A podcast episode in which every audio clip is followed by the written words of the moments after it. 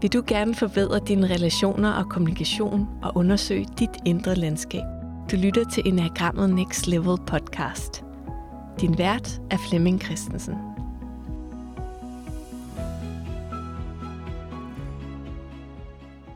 Velkommen til Enagrammet Next Level podcast. Jeg er Charlotte Hej Hase, og jeg interviewer Flemming Christensen, som er ekspert i enagrammet. Og jeg har faktisk haft Flemming i øret et år næsten øh, gennem podcasten Hverdagspilgrim, som jeg har været med til at redigere. Og det har gjort mig rigtig, rigtig interesseret og nysgerrig på, hvad det der enagrammet er. Fordi det bliver ikke nævnt hele tiden, men det bliver nævnt sådan lidt en gang imellem.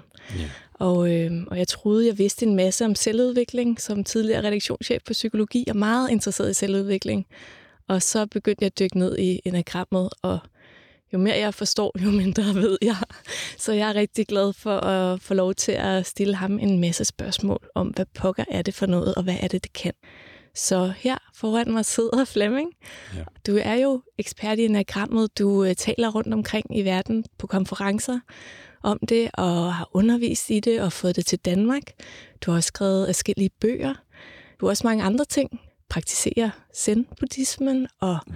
du udvikler ledere og teambuilding og så videre. Og man kan sige, at den røde tråd er måske, ja, hvordan er vi i menneske i det her liv, og hvordan indgår vi i relationer på en god måde, og kan hjælpe hinanden med at fremkalde det bedste i os selv og hinanden. Det er, er, der, er der mere, du vil sige om dig?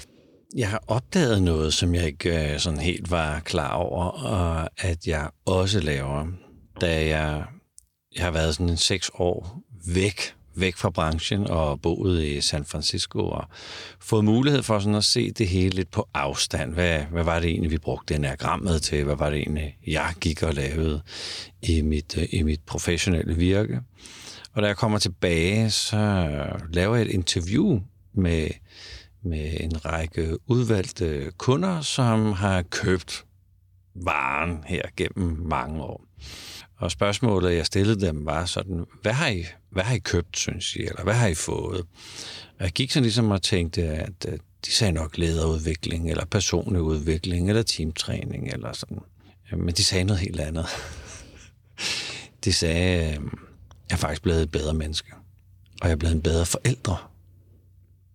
Og mine børn bemærker, at jeg er mere til stede, eller jeg er sjovere at være sammen med, eller jeg respekterer dem mere, eller vi er lidt mere ligeværdige, eller mm, at, at, at, at folk på en eller anden måde mm, mm over, for deres, øh, over for deres børn måske mere var rollemodel for, hvad det gode menneske er, end at gå og fortælle, husk at gøre det, husk at gøre det, husk at gøre det.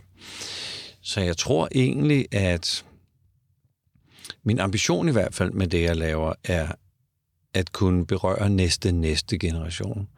At vi som voksne kan være i verden på den måde, som vi godt kunne tænke os at være rollemodel over for vores børn, så de vil være i stand til at give noget videre til, til deres børn. Så, men, men det er måske ikke så nemt lige at markedsføre og sælge. nu skal I bare høre, at vi arbejder for næste, næste generation. Men jeg tror i bund og grund, at det er det, er det der er ambitionen, længslen, ønsket at, at få lov til at, at være sådan i verden, så dem, der kommer i berøring mm, med det, jeg laver, også har lyst til at være i verden på en sådan måde, så dem, der kommer i berøring med dem, er i verden, som kommer i berøring med dem, er i verden. Det er sådan lidt ind i, i kernen af, hvad jeg har opdaget, at det egentlig er, der er min længsel. Mm. Så det er mere en, en del lige nu. Det er faktisk også at kigge frem ja. og så nogle frø.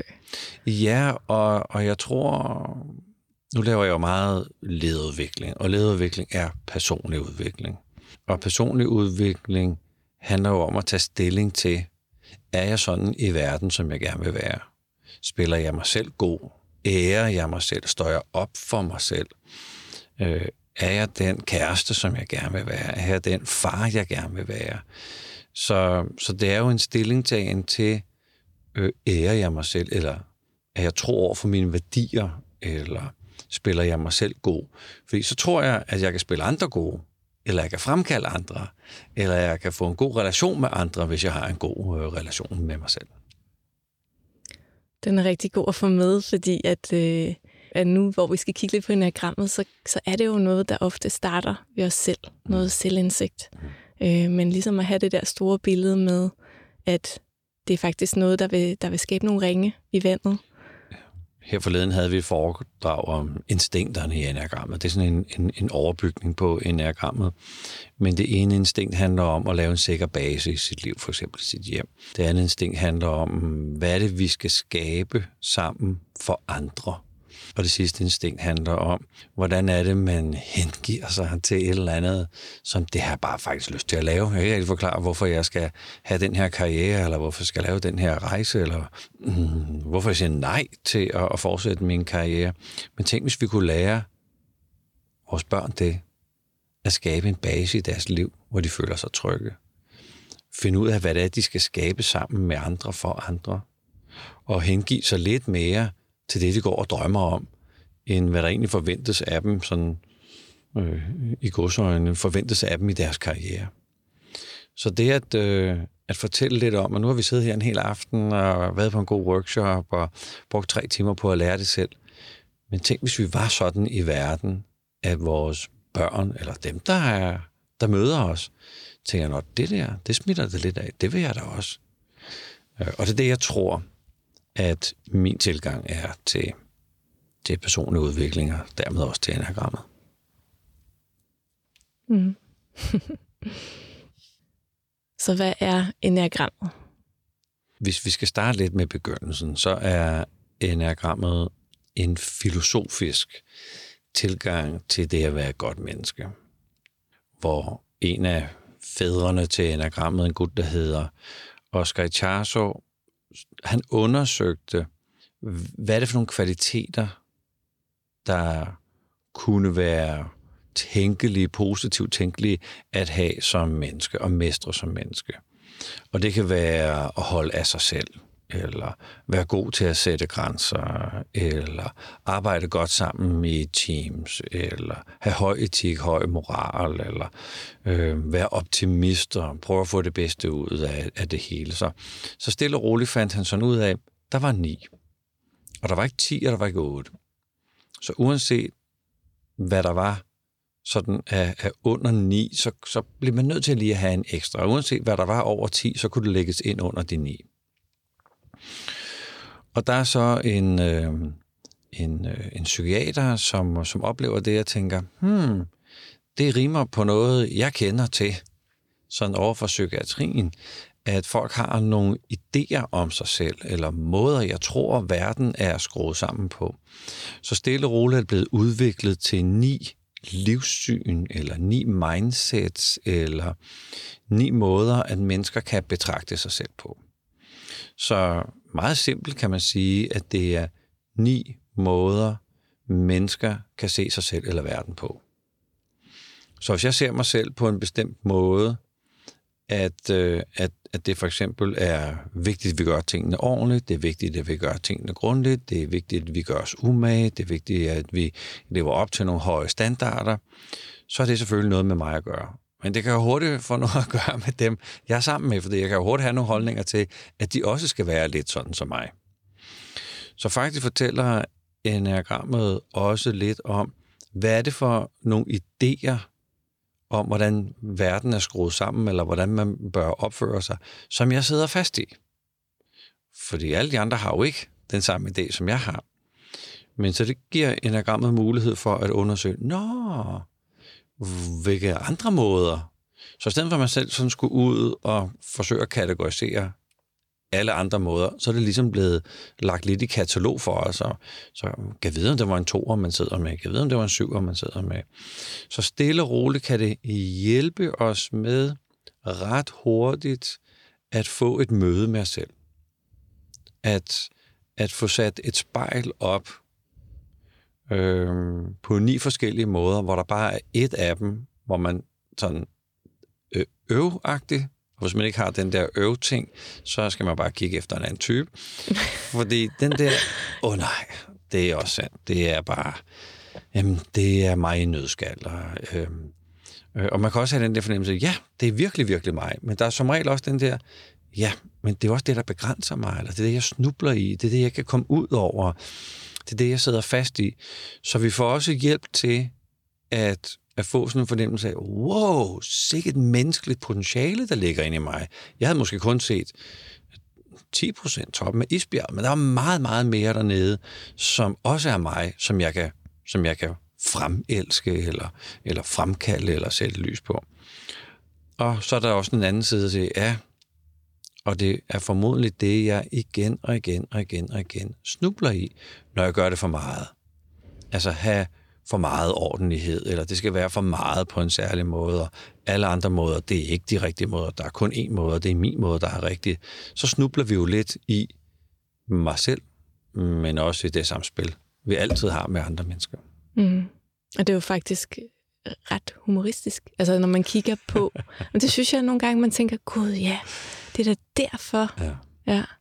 Og det finurlige med selvindsigt, det er, jeg kan jo lynhurtigt se dig. Mm. Det er jo nemt. Du kan sidde og se mig og sige, ej, nu gør han det der igen. Der gjorde han det så igen. Eller min kæreste, nu gjorde hun bare det der igen. Og for fanden, kan hun ikke gøre noget andet? Men det, at vi selv kan se os selv, nu gjorde jeg det igen, nu gjorde jeg det igen. Kan man, er der ikke en anden vej? Kan jeg ikke gøre det på en anden måde? Kan jeg ikke sige det lidt pænere, eller lidt sødere, eller lidt venligere, eller øh, lidt mere detaljeret? Hvis det er dem, jeg taler sammen med, har brug for, at det lige er lidt venligere i starten, og måske lidt mere detaljeret bagefter. Så, så det giver os den der, øh, når ja, oh. Og på et tidspunkt, så var der nogle af vores kunder, der sagde, jamen, det der foredrag, I har som introduktion til enagrammet, det skal I da kalde for, når derfor. ja. Fordi sådan, så er det derfor med min eks, eller min chef, eller min teenage-søn, eller det er derfor.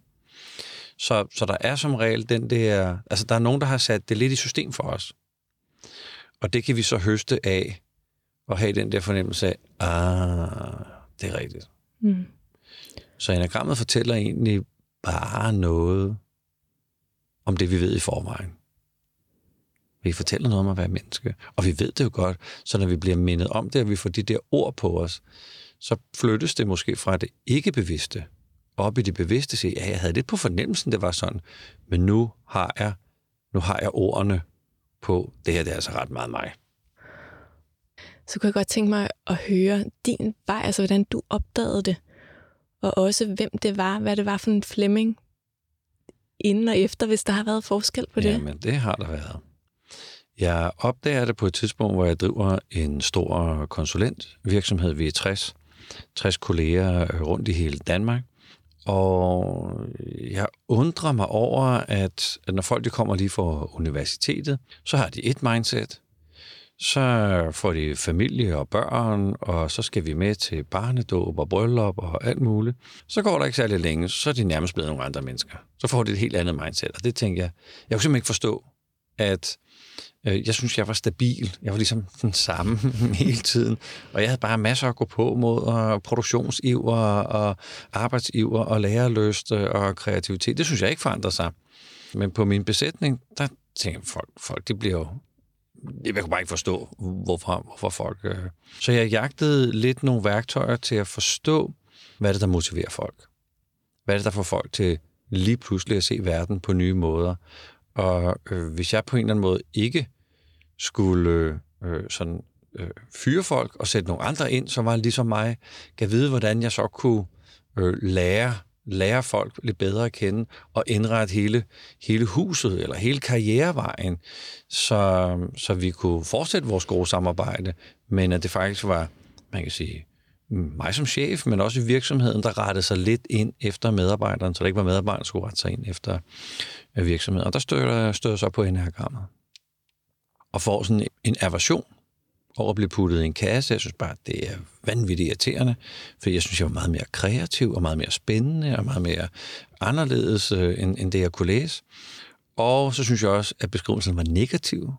Altså, at det var ligesom, at jeg var gået i stykker, at jeg skulle repareres, og det tænkte jeg, det skal jeg ikke. Jeg er her god, så jeg er virkelig fantastisk, som jeg er. Jeg skal da ikke, øh, jeg skal da ikke øh, repareres. Og jeg er da slet ikke gået i stykker, tværtimod. Jeg har samlet virkelig pænt sådan fra fødselens side. Og øhm, så var der den her øhm, glæde over, at wow, der er simpelthen nogen, der har stået og kigget ind af mine vinduer derhjemme, og har set mig, og kan fuldstændig beskrive sådan, øh, som, som jeg ser ud.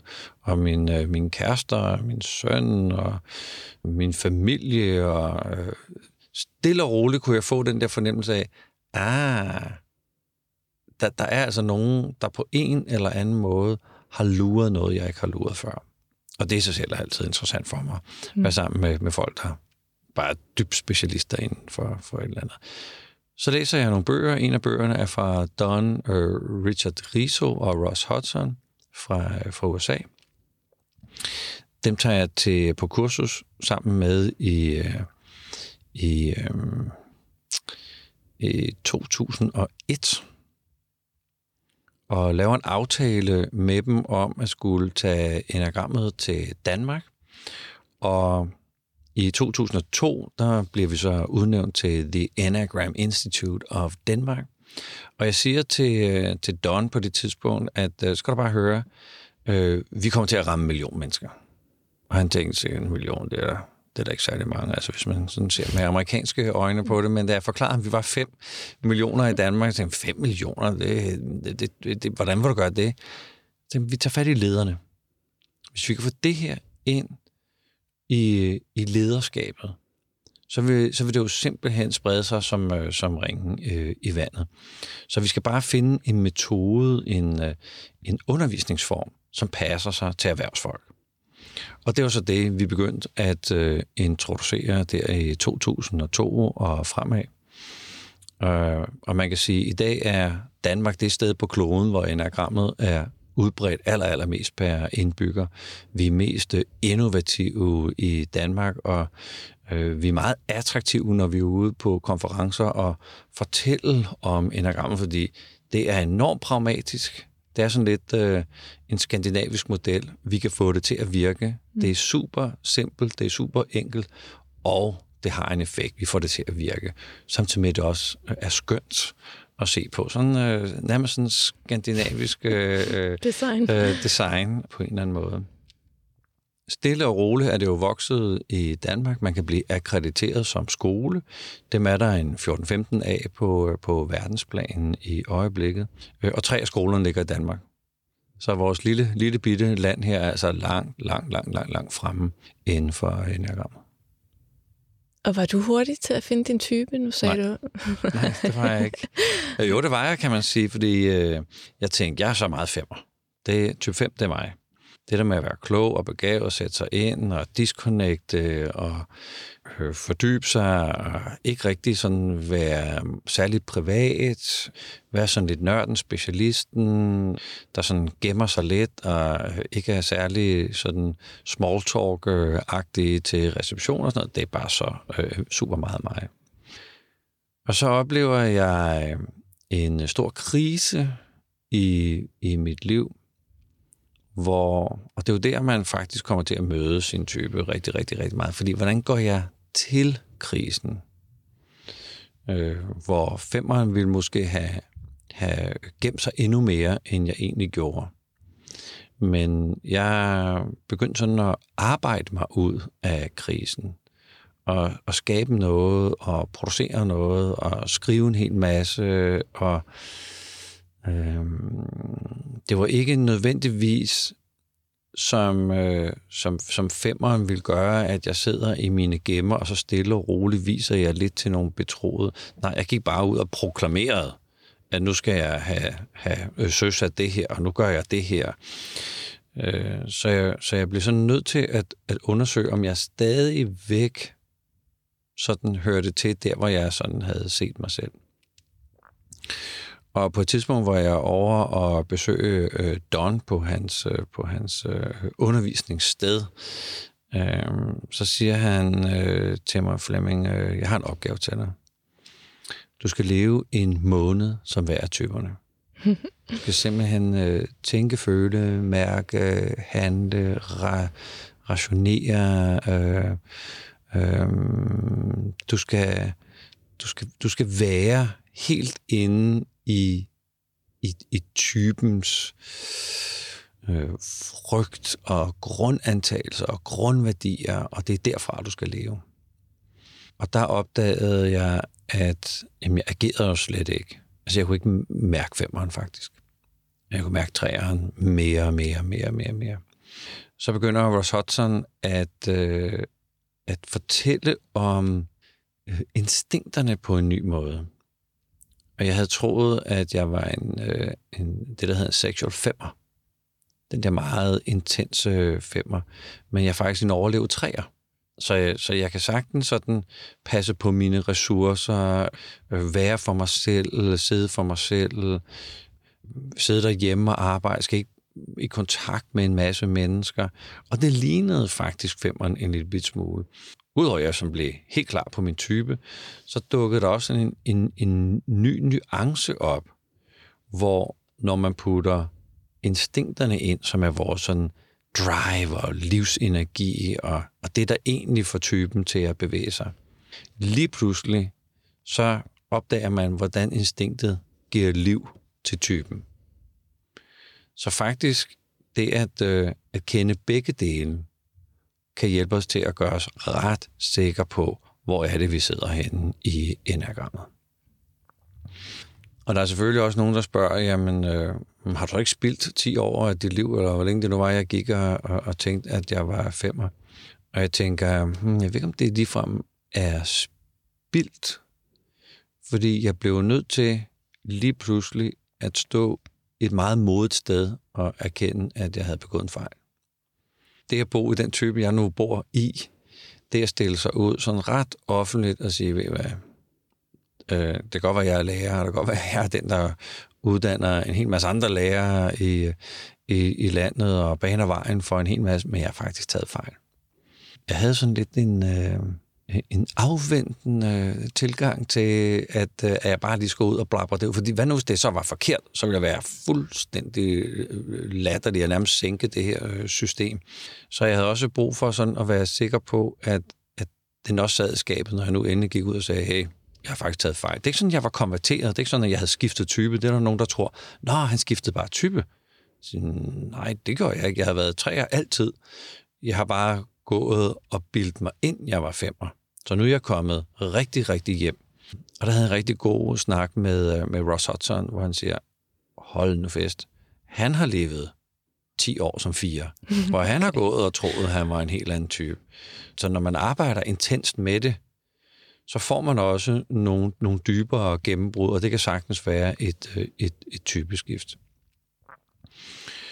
Og han ved jo godt, hvor jeg bor hen, og hvad jeg motiveres af. Så det her, da han sagde til mig, du må, du må gå ud og dele det her, fordi jeg ved, hvad det kan give andre mennesker, at, at du går ud og fortæller om dine erfaringer. Og det hjalp mig sådan lige over den der sådan pinlighed, jeg egentlig havde i, i perioden. At sige, jamen så, så bare fra en dag til en anden, så sagde jeg det. Det var ikke sådan noget med, at jeg skulle planlægge eller lave store bander, og nu skal jeg bare høre, øh, nu er der sket et eller andet. Jeg begyndte bare at sige noget andet. Så der er jo stadig mennesker, jeg møder i dag, når jeg stiller mig op og siger, at jeg bor i, i, i tre universet, der kommer op sådan i pausen. Jamen, var du ikke femmer? Og når jeg så begynder at give dem forklaringen på, jo, jeg troede det, så er der faktisk også noget, der dæmmer i dem. Når jeg har faktisk også gået og overvejet lidt det der med instinktet, eller min nabo kan vide, hvor jeg egentlig sidder sådan helt fast. Og, og, og der er mange, der ligesom får den der lidt mere lethed med, og sige, nej, men det kan godt være, at jeg har taget fejl. Og det kan godt være, at jeg tager fejl om andre også. Så, så det skønne ved det, her, ved det her værktøj, det er, at der er jo ikke en test, der kan fortælle os, hvor vi hører til. Ligesom i alle mulige andre værktøjer. Det her, det er et selvindsigtsværktøj, hvor det er op til os at opdage os selv. Og det er også frustrerende, skulle jeg lige hilse at sige. Det er man ikke kan bare få at vide, bum, du hører til det, og nu skal du bare høre, hvad du skal. Ikke? Ja, ja fordi der, så er der nogen, der vil lytte med, så tænker, jamen du var hos Ross, og har han mon luret, at du sagde, at du var femmer, men du var treer? Og hvorfor sagde han det ikke til dig? Men det er noget, man selv skal finde ud af. Yes. Og vidste han egentlig, ved du det? Havde han nogle tanker om det? Eller? Jeg spurgte ham rigtig, rigtig meget den periode, og især på et, øh, et stort kursus, han, øh, han holdt på øh, Esserland, som var sådan en længerevarende kursus, hvor man sådan kommer lidt tæt til, altså man kommer faktisk ret tæt på hinanden der, fordi man, man nærmest lever og ånder sammen med, øh, i de næsten 10 dage. Der spørger, han, han er rigtig god til at, at spørge ind og hjælpe mig med at være undersøgende. Så, så han har aldrig nogensinde sagt, at han, at han synes, jeg hører til et bestemt sted. Men han har sagt sådan noget stil med, ah, that makes more sense. Mm. Så han har ligesom øh, hjulpet en lille bitte smule, hvis det, hvis det gav mere mening for ham. Men han, har, men han har aldrig sagt, at han altid har vidst et eller andet. Og det har jeg også taget til mig, at når folk ligesom kommer og spørger mig, hvor tror du, jeg hører til? Altså, det kan da godt være, at jeg har nogle holdninger til det. Men så vil jeg jo faktisk tage hele lære, læreprocessen fra dig, så det kommer jeg aldrig til. Men det kan da godt være, at jeg kan pege på en tre typer, der vil være nyttig for dig at øh, gå hjem og lytte til en podcast om, fordi det, det er nok derhen af omkring, eller læs de der sider i, øh, i enagrambøgerne, fordi det er nok dernede af ish omkring, at du skal ned og kigge. Så at bevare den her rejse, selvindsigtsrejsen eller selvopdagelsesrejsen, øh, det er helt essentielt. Helt essentielt for enagrammet. Mm før vi slutter af, så kunne jeg godt tænke mig at høre, om du har et eller andet, som den person, der sidder og lytter med, kunne have som en praksis, en udfordring, noget man skal læse. Et eller andet, der vil være godt at tage med. Det har jeg. Fordi det er jo altid sådan, at alle mulige andre mennesker har holdninger til os. Og nogle gange er der jo lidt, lidt om det. Så, så der er nogle, der er sådan nogle typiske ting, som, som andre siger om os, hvis vi hører til i en øh, bestemt type. Så det tænker jeg, det kunne jeg da godt tænke mig lige at dele. Og så kan man sådan gå og pynte lidt over, over det. Det er jo sådan en lidt bagvendt måde at gøre det på, at få selvindsigt gennem, hvad andre render rundt og siger. Men det er mere, det er mere at øh, udtrække noget af det alligevel. Og så er det en meget sådan sjov måde at, at lave sådan en lille, en lille selvtest på. Ikke? Hvad, hvad tænker andre om en?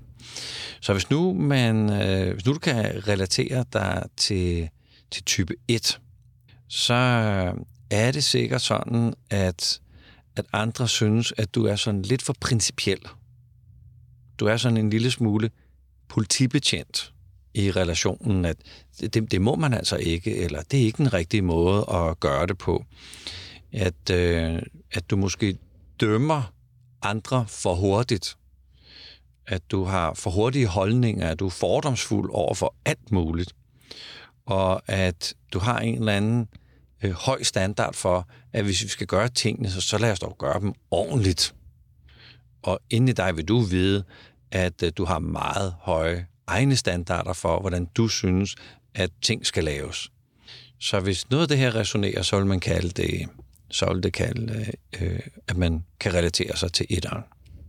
Og hvordan, øh, hvordan stiller man det her spørgsmål? Og hvem er andre? Er det ens familie? Er det ens kollegaer? Hvem skal det man spørge? Er, det er dem, der kender en godt. Dem, der kender en godt, som siger sandheden. Som på en eller anden måde det er sandhed. Øh, bliver sådan lidt øh, frustreret, kan være, hvis det er etteren, bliver lidt frustreret over, fordi det er jo faktisk ofte sagt gennem kærlighed. Du er simpelthen for hård ved dig selv, eller slap nu af, øh, øh slå håret ud, øh, løsnen løsne slipset, altså have det lidt sjovt for fanden. Det, det, det, det, er for, det er for seriøst, eller for ordentligt, eller for korrekt. Fortæl en joke. Det vil, det vil være sådan noget, at, at man havde lyst til at sige til sin etterven eller sin etterkæreste af kærlighed. Ja. Så hvis vi kigger på toren, så vil øh, folk sige, du offrer dig simpelthen for meget du, dit fokus er simpelthen for meget over på andre mennesker. Søde, gode ven, du, du glemmer dig selv finde ud af, hvad du egentlig har lyst til at blive bedre til at sige, den der ja-syge, ja, ja, det gør jeg. Få, få balance i at lære at sige fra, pas på dig selv, og egentlig, øh, egentlig bruge noget mere tid på det, der er godt for dig. Det kunne man godt have lyst til at sige til sin, til sin ven. Og sige, hmm, du, du bruger altså alt for meget krudt over i andre mennesker. Du engagerer dig alt for meget. Du, du har en eller anden lyst til, at øh, alle skal gøres glade. Åh, oh, sæt dig nu bare ned og drik dig en kaffe latte og nyd solen og take it easy og få lavet dine batterier op. Det kunne man godt har lyst til at sige til sine, til sine gode to venner. Det, man kunne sige til sine øh, tre venner, det er, at du arbejder simpelthen for meget. Det, det, det, der, det der tryk, du har på dit øh, arbejdsliv, det synes at være for stort. Og når man så øh, spørger træer, jamen, hvornår skal du så være sammen med familien, eller have det sjovt, eller være sammen med dine venner? Jamen, jeg skal lige nå det her. Når, når jeg er færdig med det her, når, når jeg lige har løst den her, så kan jeg slappe af. Men så har du jo altså startet alt muligt andet op. Så den der arbejdsiver, det at, at gå på opdagelse i, gode ven, hvad er det nu lige, øh, der er virkelig, virkelig vigtigt for, at du taler om din familie og dine venner. Det er super, super vigtigt. Men den værdi lever du ikke ud. Så hvis du virkelig, virkelig, virkelig skal følge dit hjerte rigtig, rigtigt, hvad er det så, du skal lave? Så, så man har sikkert hørt, at man er sådan en øh, arbejdsnarkoman eller en arbejdsbi, der ikke rigtig heller ikke holder fri til konfirmationen, fordi der kan man også lige sidde og køre en lille sms af, eller lige fikse et eller andet, eller lige holde et eller andet styr på sig. Hvad nu her? Hvad nu her? Hvad i relation med os, i stedet for at være i relation med dit arbejde? Hvis du øh, kan relatere dig til firen, så har du sikkert hørt, at du er alt for dramatisk. At du er alt for personlig, øh, sensitiv, og du tager tingene alt, alt for nært. Måske også, at øh, du er lidt øh, sådan sort ser på livet, og at det hele er hårdt, og det ikke rigtig går over. Øh, det er også typisk mig. Så, så bliver jeg fyret, og Øh, jeg er den eneste, der er blevet fyret. Det, sådan er det altid. Jeg er den, der bliver værfet ud, eller min kæreste, jeg kan aldrig holde på en god kæreste, jeg kunne ikke engang finde en kæreste og sådan. Så jeg kan godt komme til at sidde, sidde lidt fast i en anden dramatisk øh, fortælling øh, om mig selv. Det man egentlig sådan bare havde lyst til at sige til vores gode fire ven, jamen, jamen det er da rigtigt, livet er hårdt. Og så er det det. Den følelse behøves ikke at følge dig resten af livet. Du ligesom bare accepterer, at sådan er det nu. Og skulle vi så ikke gå en tur i biffen? Eller skulle vi ikke gå en tur ud i solen? Eller skulle vi ikke se, om vi lige kunne, uh, kunne træde ud af den der funky mood, du er i uh, lige nu, og uh, uh, gøre noget andet? Så vi kan godt have sådan lidt lyst til sådan, yes, det er da også surt, at du er blevet fyret. Og skulle man, skulle man så ikke se at komme i gang med noget, frem for at sidde fast i den der følelse? Det vil være en tendens, hvis, hvis du relaterer dig til firen. Så det kan være, at den, man spørger, vil sige, du har nogle historier eller nogle dramatiske... Ja, jeg ved ikke om... Ja, men... Og, og det er ikke sikkert, at man skal gøre det her. Det er ikke sikkert, at man skal komme med, med tipsene. Men det, her, det er bare en måde om, at, at, at finde sig selv på, ved at sige, hmm, kunne mine venner finde på at sige det til mig? Eller kunne jeg finde på at sige det her til en ven? Så er vi nok i retning af typen det er ikke en anbefaling til at gå ud og gøre det på nogen måde, fordi det er ikke sikkert, at det går godt. Nej. Eller typen måde vil høre Nej. øh, det der venligt menende, øh, kærlige puff, som, øh, som vi egentlig har til dem. Hvis, øh, hvis du relaterer dig til femmeren, så har du sikkert hørt, at øh, du er for abstrakt, at du har mærkelige tanker, at øh, den måde, du ser tingene på, eller det, du interesserer dig for, det er sådan lidt, øh, hvad skal man bruge det til? Så kan det være, at øh, du ved en hel masse om øh, basketball, bolde, og øh, kender sådan hele historien for, hvordan en basketballbold er blevet udviklet, hvad trykket skal være, øh, hvordan trykket lige skal lettes lidt øh, mellem kampe, hvordan de lige skal pumpes op øh, inden en kamp og sådan noget, og øh, begynde at nørde løs øh, med det øh, over middagsselskabet. Og det kan være, at borddagen bare sidder og tænker, det er fandme med mærkeligt det her. Altså, hvor, hvorfor skal jeg sidde og høre om det her? Men det kan være, at det er, det er lige præcis det, du som femmer er optaget af lige i øjeblikket. Så sådan lidt, øh, lidt, lidt nørdet, eller lidt, øh, sådan lidt, øh, lidt, lidt, lidt mærkelig i sine, øh, i sine tanker, og måske abstrakt, og måske ikke så god til at relatere. Det vil være, det vil være femmeren. Og man kunne godt som, som god ven have lyst til at sige, hmm, prøv, at, prøv at komme ud og relatere dig med, dine, med, de, med andre mennesker. Prøv at sætte den der viden i spil på en eller anden sjov måde. Det kunne da være enormt interessant. Prøv at få, prøv at få luft under, under de, her, de her gode idéer, eller de gør gode indsigter, du har fået. Hvis vi kigger på øh, sekseren, så vil andre nok sige om dig, at at du øh, ser alle hullerne i øh, osten, at du øh, taler om, hvad der går galt, øh, hvad der ikke er muligt, kan vide, om det ikke er farligt.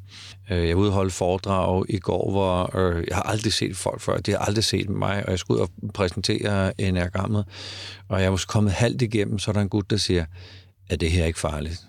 Mm. Sådan at sætte folk i, i bås, mm. og hvad nu, hvis man sætter dem i en forkert bås? Eller hvad nu, hvis man ikke ved, hvor man hører til, og så havner man i en forkert øh, bås, og så tror man noget, og så bilder man sig selv noget ind, og så agerer man i verden på en bestemt måde, som man slet ikke er. Det kan da kun gå galt. Så den der attitude med, nu har jeg altså fået øje på alt det, der går galt. Slet ikke muligheder, eller hvad det også skal bruges til. Jeg får øje på det, hvor det falder fra hinanden, eller der, hvor det går galt, eller der, hvor det ikke er holdbart. Der, hvor vi ikke har tænkt os godt nok om, inden vi satte øh, noget i gang det vi egentlig har lyst til at sige til vores gode sekserven, er sådan noget stil med, jamen, hvor galt vil det gå, hvis man kommer til at sidde i den forkerte kasse? Hvad, hvad? Hvordan bliver det så til jordens undergang? Og, og det der, den der selvironi, som sekseren øh, også ejer sin øje, det, det går nok ikke galt, men man skal jo lige tænke sig om, vil de sikkert sige. Det er rigtigt, det er godt at tænke sig om. Det behøver jo ikke lige for, at man går galt. Så vi kan godt, de har selv en lune, som vi kan, som vi kan drille dem lidt med. Ikke? Hvis vi kigger på øh, syveren, så vil folk sige til mig, at jeg er den evige optimist. Det er lige meget, hvor, hvor meget der ramler ned, og hvor svært jeg får det i livet, og hvilke sorger og bekymringer, der rammer mig, så vinder jeg det altid til et eller andet positivt. Så kan jeg altid få noget ud af det. Så jeg har en, en optimisme og en ukulighed og en, en livsglæde for, for, for ting.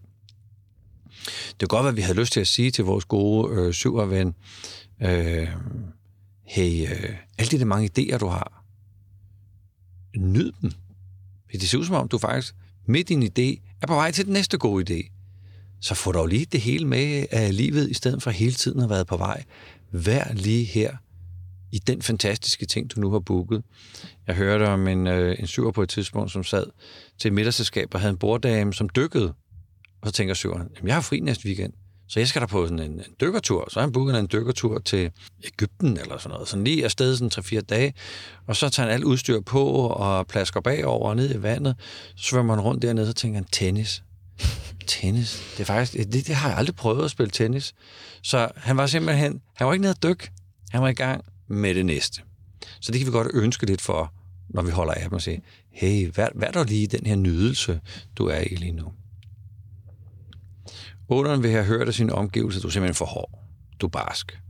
Du ligner en, der slår mig ihjel, hvis jeg ikke lytter til dig. Du skubber for meget. Du maser for meget. Så det kan godt være, at du har en, øh, en idé eller en holdning, men, men, men den der konstante mosen på, indtil du får din vilje, der er nogle gange, siger bare, fint nok, så gør det dog. Fordi man gider simpelthen ikke at tage slåskampen. Plus, at, at der er en lille tendens til, at folk er bange for otteren. Så man kunne godt have lyst til at sige til, til, sin, øh, til sin gode otterven, tag det roligt. Altså, det kan godt være, du på arbejde har brug for at mose på, men altså vores relation. Du behøver ikke at mose og aser, maser, skub. Du kan bare... Du kan bare læne dig lidt tilbage og overgive ansvaret til mig. Jeg skal sgu nok holde os. Jeg skal nok bære, bære os. Så flyde lidt ud og gør ikke noget, du blotter blotter struben lidt, eller blotter dit hjerte, eller, eller viser noget sårbarhed. Det, jeg kan sagtens håndtere det. Det vil man have lyst til at sige. Det er ikke at man skal sige det, men man har lyst til at sige det. Ikke? Så er der nieren. Hvis øh, du relaterer dig til nieren, så vil folk øh, sige, at, øh, at du er lidt for godmodig. Du går lidt for meget med på andres idéer du er lidt for konfliktsky.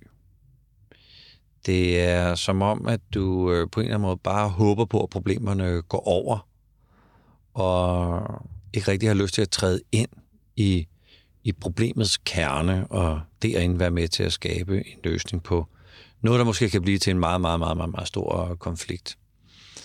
Um, og vi har, vi har lyst til at sige til vores kære nier venner, mm, jeg tror, det er nu, du skal sige fra.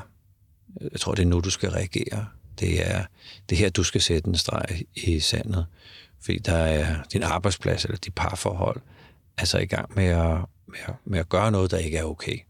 Så du fagner dem, eller du accepterer, eller du tænker, der er nok noget godt i dem, og sådan nogle ting. Altså.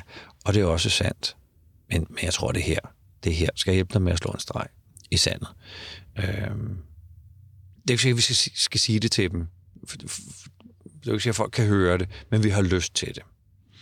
Så det var sådan lige øh, en, en hurtig tur gennem typerne, som kan bruges som en lille praksis på, og hvor hører jeg mund egentlig til, og hvor hører dem, jeg holder af, munds tro til.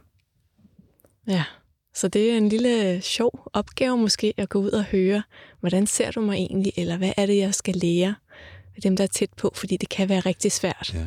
at selv finde ud af. Ja, på mine vegne, hvad kunne du godt tænke dig på mine vegne? Hvad kunne du godt tænke dig på mine spørgsmål, vegne? Ikke? Ja. ja.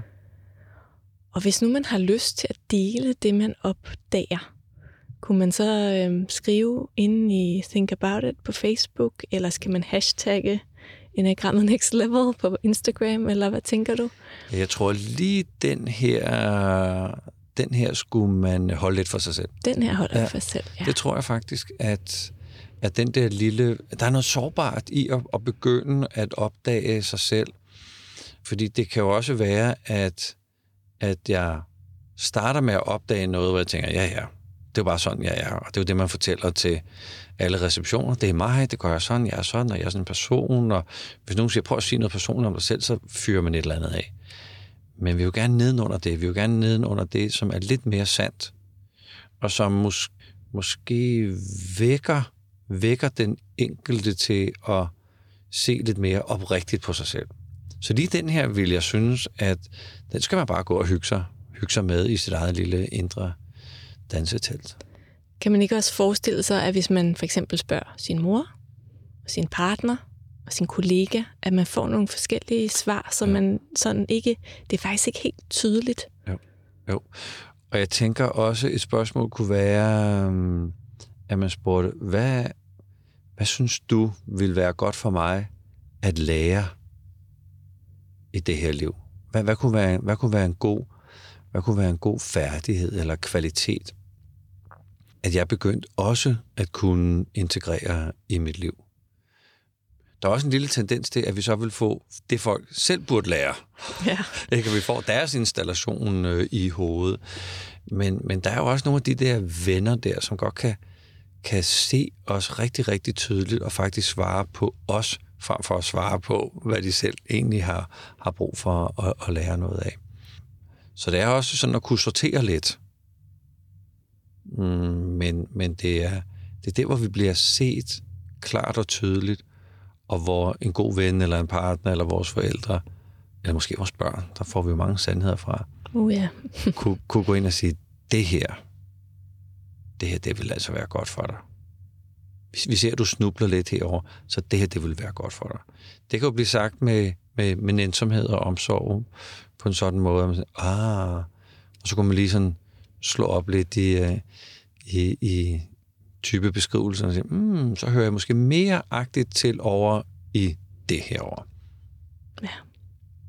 Tak for den her gang, og vi høres ved og går dybere ned i typerne og enagrammet. Og er du blevet nysgerrig på at finde ud af, hvilken type du relaterer til, så kan du gå ind på thinkaboutit.dk og tage en test eller læse mere omkring enagrammet. Rigtig god fornøjelse.